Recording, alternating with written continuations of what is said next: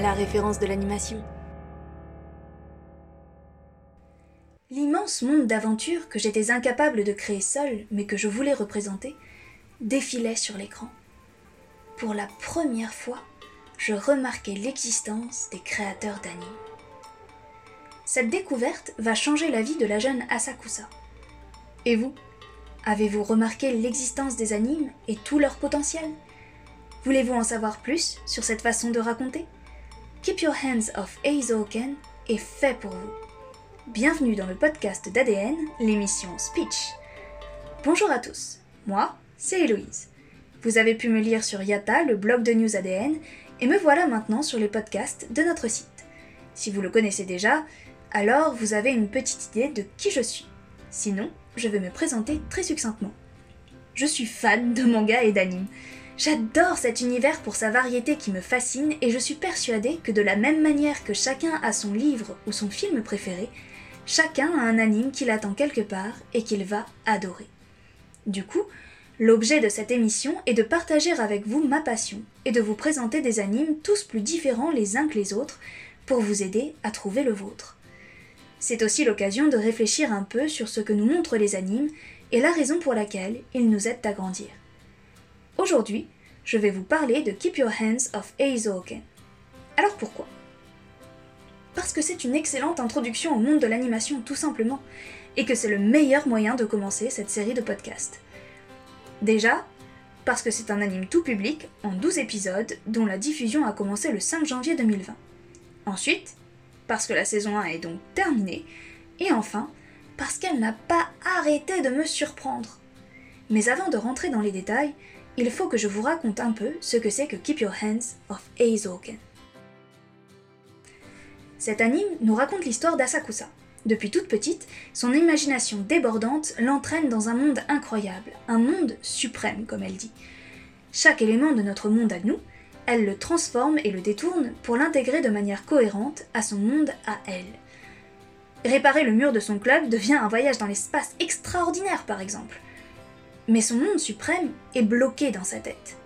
Quand elle découvre les animes, elle se rend compte d'une chose qui va changer sa vie. Faire des animes, c'est la possibilité d'exprimer et de montrer au monde un univers qu'elle a créé et qu'elle peut encore améliorer ou modifier. Très vite, elle va vouloir en faire. Arrivée au lycée, elle va enfin pouvoir commencer à vivre son rêve grâce à deux amis à elle qui partagent sa passion pour l'une et qui a un excellent sens des affaires et de la gestion pour l'autre. En additionnant tous leurs talents, elles vont réussir à créer le club de vidéo Eizouken qu'elles vont protéger et faire grandir en produisant plein d'animes. L'occasion de nous montrer et de nous expliquer comment on fait. Attention, le chemin est semé d'embûches. Vous êtes prêts à tenter cette aventure?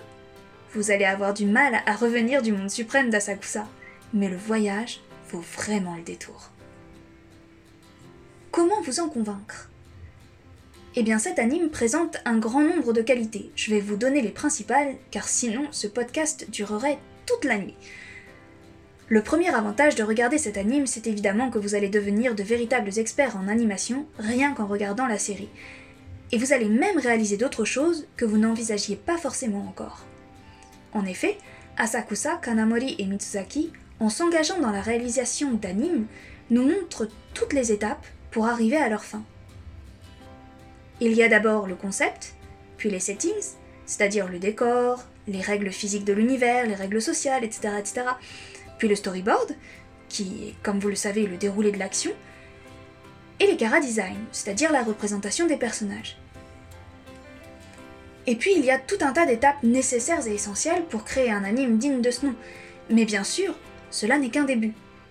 Pour avoir les explications sur tous ces éléments, les premiers épisodes de l'anime vous en apprennent déjà beaucoup. Ce n'est évidemment pas suffisant, mais rien qu'avec les premiers épisodes, vous avez une meilleure idée de la façon de créer un univers pour y installer une histoire. Si vous voulez tous les éléments, il faut regarder toute la saison mais les premiers épisodes, encore une fois, sont déjà très riches en savoir et pour le coup, on va même au-delà de la création d'un anime. Vous apprendrez par exemple l'importance du réalisme dans une œuvre fantastique pour qu'elle puisse exister et être acceptée par son public malgré tout ce qu'elle a d'incroyable.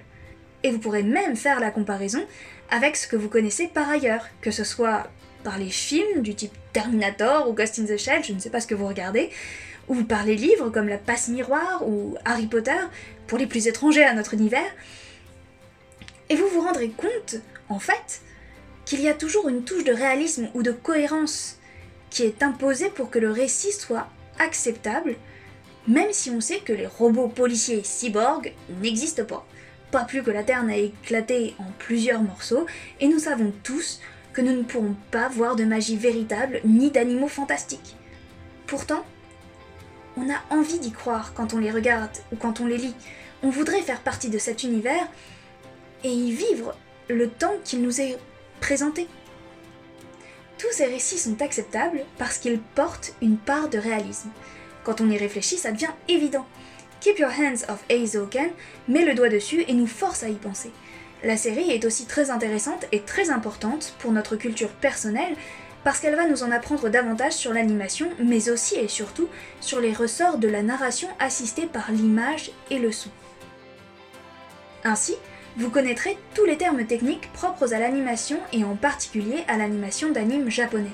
Vous comprendrez tous les mécanismes narratifs utilisés dans vos productions préférées, mais en plus, vous apprendrez à surmonter tous les obstacles, dont l'incontournable souci de la page blanche, et pourrez avoir les clés pour raconter vos propres histoires et les faire vivre au monde si vous êtes des conteurs en devenir. Car le but ultime d'Asakusa et de ses amis est bien de faire vivre au monde, par le biais de l'animation, tout un tas d'expériences qui n'existent au départ que dans leur tête. L'imagination est vraiment au cœur de notre histoire, et c'est le deuxième point fort de cette série. C'est la base de la force créatrice. Et l'imagination se nourrit de ce qui existe. Plus on est curieux de ce qui nous entoure, plus on fait de connexions, et plus on a d'imagination. Tout ce qu'on crée finit par obéir à un ensemble de règles cohérentes, et de là, tous les éléments s'assemblent pour faire place à un nouvel univers. Enfin et surtout, l'une des valeurs les plus importantes véhiculées par cette série, c'est que les animes, c'est avant tout basé sur la notion de partage. On doit donc communiquer avec les autres et savoir répondre à leurs attentes, que ce soit des clients ou des spectateurs, mais on doit aussi savoir répondre à leurs attentes tout en présentant et en proposant son univers au monde. Et recommencer, à chaque série, s'adapter toujours pour surprendre et ravir le plus grand nombre. C'est loin d'être un exercice facile, et les trois personnages principaux de notre intrigue vont vite s'en rendre compte. D'ailleurs, il est plus que temps de vous les présenter. Tout d'abord, Asakusa. C'est notre héroïne principale. Extrêmement timide, elle n'ose pas forcément parler aux gens et ne s'anime réellement que quand elle parle de son monde suprême et embarque les gens avec elle dans ses délires créatifs. L'animation va lui permettre de partager son monde et c'est bien là son principal désir, une connexion aux gens, un besoin de s'exprimer au-delà de la réalité du quotidien pour le transcender et en présenter sa version améliorée. Elle est aussi peureuse, mais ne recule devant rien pour son art. Si vous voulez vous la représenter plus facilement dans la vie quotidienne, euh, ce serait un peu une sorte de scout toujours prêt qui aurait emprunté son sac à Mary Poppins. En effet, elle se balade toujours avec son sac à dos militaire et dans ce sac, elle a tout ce qu'il faut pour se sortir de situations pénibles engendrées par ses nombreuses explorations. Car Asakusa est une exploratrice. Comment nourrir son imagination si elle n'observe pas dans les moindres recoins son environnement? Vous vous rappelez que c'est le deuxième point fort de notre série, et c'est vraiment Asakusa qui le représente le mieux. Et en plus, vous allez l'adorer pour son enthousiasme et sa façon de voir la vie et de la présenter au reste du monde. Kanamori est quant à elle la personne pragmatique de notre trio. C'est aussi mon personnage préféré et elle me fait un peu penser à Daria par son côté désabusé. En tout cas, elle a un excellent sens des affaires et un véritable don pour la gestion. Elle contrôle les plannings, décroche les contrats pour le club de vidéo, que ce soit pour faire la promotion d'autres clubs du lycée ou carrément la promotion de la ville. Grâce à elle, on comprend aussi comment survivent les animes et d'où vient leur financement au Japon. Le saviez-vous? Ce modèle économique tient principalement par la vente de DVD, du moins au niveau de Heizo. Je vous laisse regarder la série pour en savoir plus sur tout ça.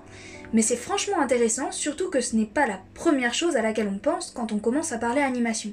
Mais le financement est bien sûr très important. Sans ça, pas d'animation, l'histoire tourne court et personne n'en profite. Surtout, ça met aussi l'accent sur les différences de consommation entre les Japonais et les Français. Kanamori est le personnage qui va vous présenter avec le plus d'acuité la partie marketing de la production animée.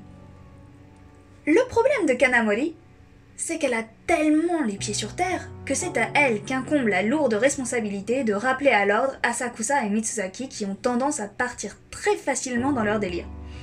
Car Mitsuzaki, la dernière du trio, est aussi désespérante que Asakusa quand elle se met à parler d'animation. Pour elle, il s'agit réellement d'une forme d'expression à part entière, surtout qu'elle vient d'une famille d'acteurs. Elle accorde donc énormément d'importance à l'interprétation pour les personnages qu'elle anime, à l'exactitude de chacun de leurs gestes et au rythme auquel ils vont. Elle est d'une précision redoutable et comme ses deux amies, impressionnante à sa façon. Son don à elle, c'est l'observation des humains et la transposition qu'elle arrive à en faire sur le papier. Mais enfin, vous le verrez par vous-même. En conclusion, Keep Your Hands Off Eizoken est un anime à regarder quand on veut en apprendre plus sur l'animation en général et de façon originale. Chaque étape de la création, chaque besoin est détaillé de façon très ludique et avec des personnages attachants et drôles. Surtout, il peut changer notre regard sur les animes et les productions télé qu'on regarde tous en nous rappelant le principe de base de ces récits vidéo. Un anime, c'est le partage d'une vision, une mise en scène d'une histoire qui tient compte de nos ressentis pour nous donner le plus d'émotions possible, mais qui joue aussi avec nos sens. La vue, bien entendu, mais aussi notre oui. La combinaison de ces deux sens avive notre perception, nous permettant presque de ressentir au toucher, à l'odorat, ce qui est animé à l'écran. C'est la raison pour laquelle certaines séries, certains films sont bouleversants et ont marqué l'histoire. C'est la raison pour laquelle on a pu dire, notamment du Tombeau des Lucioles par exemple, que c'est un film d'animation japonais à la précision documentaire sur la Seconde Guerre mondiale et ses répercussions au Japon. Keep Your Hands Off Eizoken ne vous laissera pas indifférent à cette forme d'art que peut être l'animation, car poussée à l'extrême, c'est un art. Ne nous y trompons pas, vous le comprendrez en regardant la série. Je vous laisse sur ces paroles et vous dis à bientôt pour un prochain speech.